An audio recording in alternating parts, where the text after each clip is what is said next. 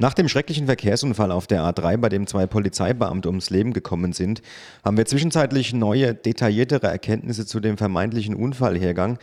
Demnach war es offenbar so, dass der linke Vorderreifen des Silo-Zuges geplatzt ist und der Fahrer dann die Kontrolle über das Gefährt verloren hat und durch die Mittelleitplanke gebrochen ist. Dort kippte dann der 27-Tonner auf den VW-Bus und der 23-jährige Fahrer und der zwei Jahre ältere Kollege, der hinter ihm saß, wurden dann tödlich verletzt. Die Unfallstelle hat sich auf eine Gesamtlänge von etwa 150 Metern hingezogen und der Silozug ist über die komplette Richtungsfahrbahn Nürnberg gerutscht, bis er dann schließlich zum Liegen kam.